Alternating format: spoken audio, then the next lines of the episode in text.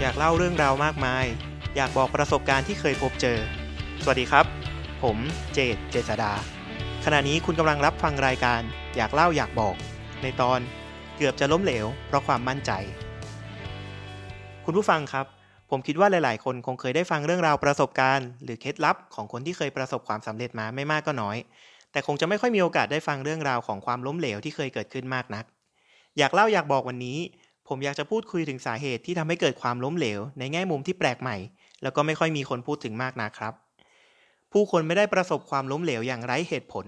หากคุณคิดว่าคุณทำอะไรได้ดี คุณก็จะมั่นใจในตัวเองครับ และเริ่มที่จะไม่ฟังเสียงของคนรอบข้าง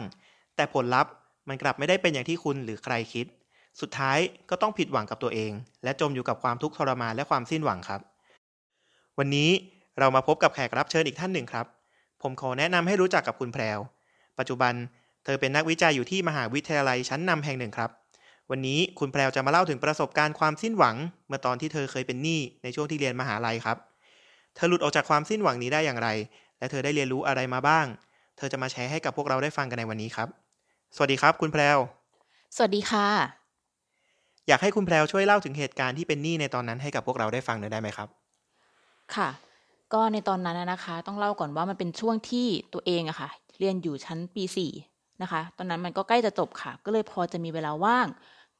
ก็เลยอยากจะหางานพาร์ทไทม์ทำดูค่ะ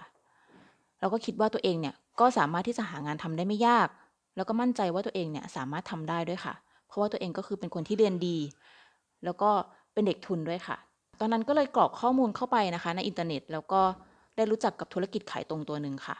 ก็ตาม step เลยค่ะ เขาก็ติดต่อมานะคะ ให้เขาไปร่วมฟังสัมมนา ในสัมมนาเขาก็ทำให้เราเห็นว่า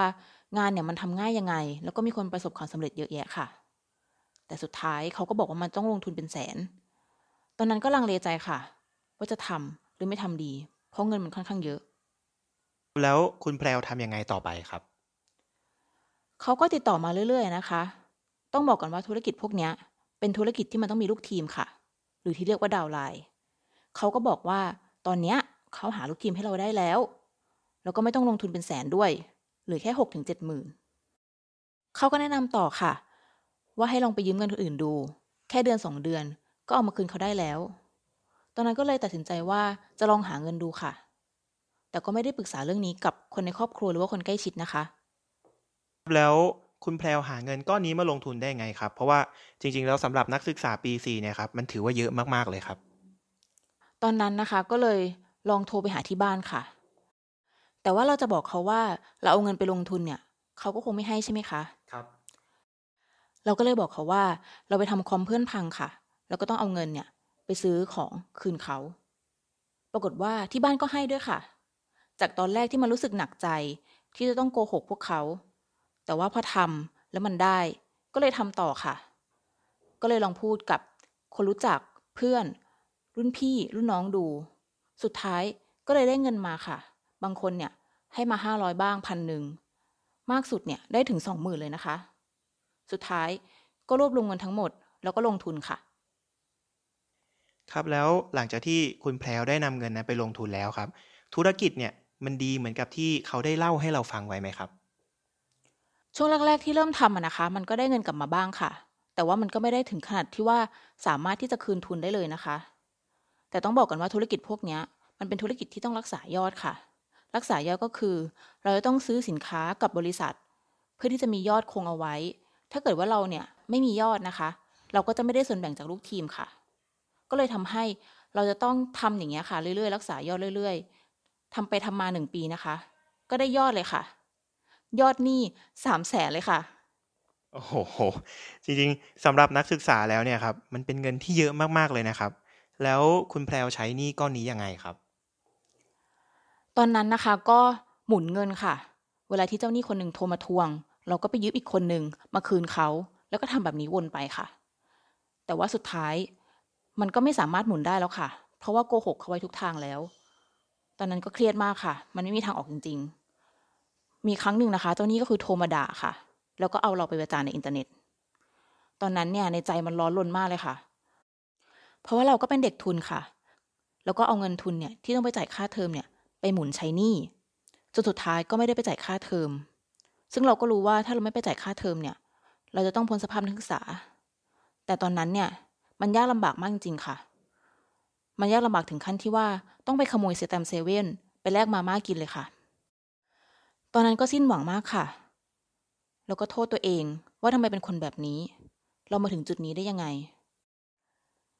แต่ก็ไม่กล้าบอกคนที่บ้านค่ะ เพราะว่ากลัวว่าจะโดนว่า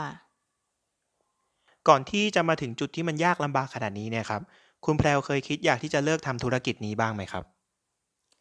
ก็มีคิดบ้างนะคะ ว่าอยากจะเลิกทำแต่มันก็ยังแอบมีความหวังค่ะ ว่าสุดท้ายแล้วเนี่ย เราจะทำได้สำเร็จเหมือนกับคนอื่นเขา ครับ แล้วตอนนั้นคุณแพรวหาทางออกจากปัญหานี้ได้ยังไงครับ ตอนนั้นก็ไม่มีทางออกอะนะคะ ปัญหามันใหญ่ขึ้นเรื่อยๆ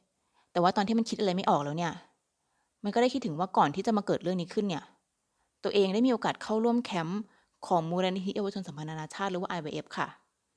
ซึ่งมูลนิธิเนี้ยก็เป็นมูลนิธิที่จัดกิจกรรมบรรยาย เรื่อง My Training เกี่ยวกับเรื่องของจิตใจ แล้วก็การใช้ชีวิต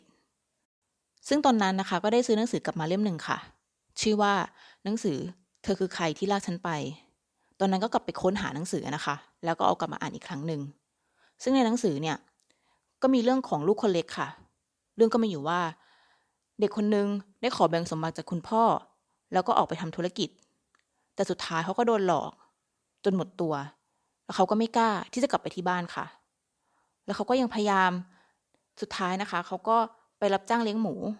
แล้วก็ลำบากมากจนถึงขั้นที่ต้องไปแย่งฝักถั่วของหมูกินเลยค่ะ ตอนนั้นเขาก็คิดว่าคนใช้ของพ่อเนี่ยยังกินดีกว่าเขาเลย เขาก็ตัดสินใจกลับไปหาคุณพ่อค่ะ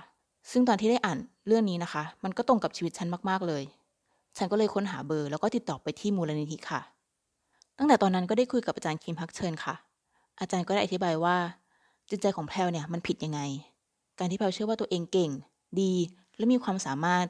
จนไม่สามารถฟังคำแนะนำของอื่นได้เลยเนี่ย มันส่งผลให้แพลวต้องพบกับความล้มเหลว และอาจารย์ยังแนะนำอีกนะคะว่า ให้ฉันไปปรึกษากับคนที่บ้านค่ะ เพราะปัญหาเนี้ย มันใหญ่เกินกว่าที่ฉันจะแก้ไขได้แล้ว แล้วคุณแพรวได้ลองทำตามคำแนะนำของอาจารย์ท่านนั้นไหมครับ ก็ต้องบอกนะคะว่ามันยากมากเลยที่จะต้องบอกพวกเขาว่า ตัวเองมันผิดพลาดยังไง กลัวว่าพวกเขาจะผิดหวัง แล้วก็กลัวว่าตัวเองจะเสียหน้าค่ะ เพราะเราก็เป็นคนดีแล้วก็เป็นคนเก่งมาตลอด แต่ว่าความมันก็มาแตกค่ะ เพราะว่าทางมหาวิทยาลัยเนี่ยเขาพยายามติดต่อฉันไป ให้ไปจ่ายค่าเทอม แต่ติดต่อฉันไม่ได้สักที ด้วยความที่ว่าฉันน่ะปิดเครื่องบ้าง เปลี่ยนเบอร์บ้าง เขาก็เลยติดต่อไปที่บ้านค่ะ พอพ่อฉันรู้เรื่องเนี่ย เขาก็โทรมา แล้วก็บอกว่าให้ฉันเนี่ยกลับไปคุยที่บ้าน ฉันก็ตัดสินใจกลับไปคุยนะคะ พ่อก็ถามว่าเรื่องมันเป็นยังไง แล้วติดหนี้เท่าไหร่ ฉันก็ได้ต้องยอมรับผิดค่ะ แล้วก็เล่าเรื่องราวทั้งหมดให้ฟัง ซึ่งพ่อก็ไม่ได้มีท่าทีอย่างที่ฉันคิดไว้นะคะ พ่อกลับถามฉันว่าทำไมถึงไม่ยอมเล่าเรื่องนี้ก่อนหน้านี้เลยทำไมปล่อย ให้เรื่องราวเนี่ยมันเลยเถิดมาถึงขนาดนี้ สุดท้าย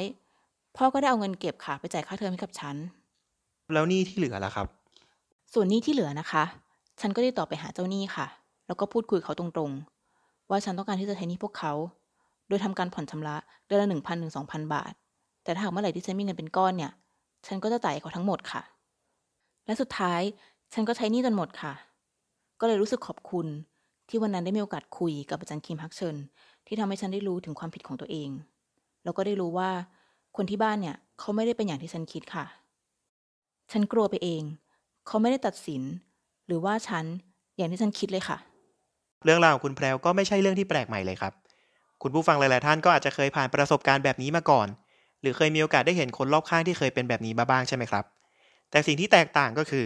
การที่คุณแพรวได้ยอมรับ แล้วก็เปิดเผยข้อผิดพลาดนั้นออกมา ปัญหาเหล่านั้น ก็เลยได้รับการแก้ไขครับสำหรับวันนี้ก็ขอขอบคุณคุณแพรวมากๆครับ ที่มีโอกาสได้มาแบ่งปันเรื่องราวที่น่าสนใจกับพวกเราในวันนี้ ค่ะ ยินดีค่ะ พบกับรายการอยากเล่าอยากบอกได้ใหม่ ในทุกๆวันพฤหัส หากใครอยากพูดคุยกับพวกเราเป็นการส่วนตัว ก็สามารถติดต่อมาได้ที่เพจอยากเล่าอยากบอกได้เลยนะครับสำหรับวันนี้พวกเราก็ขอตัวลาคุณผู้ฟังไปก่อนนะครับ สวัสดีค่ะ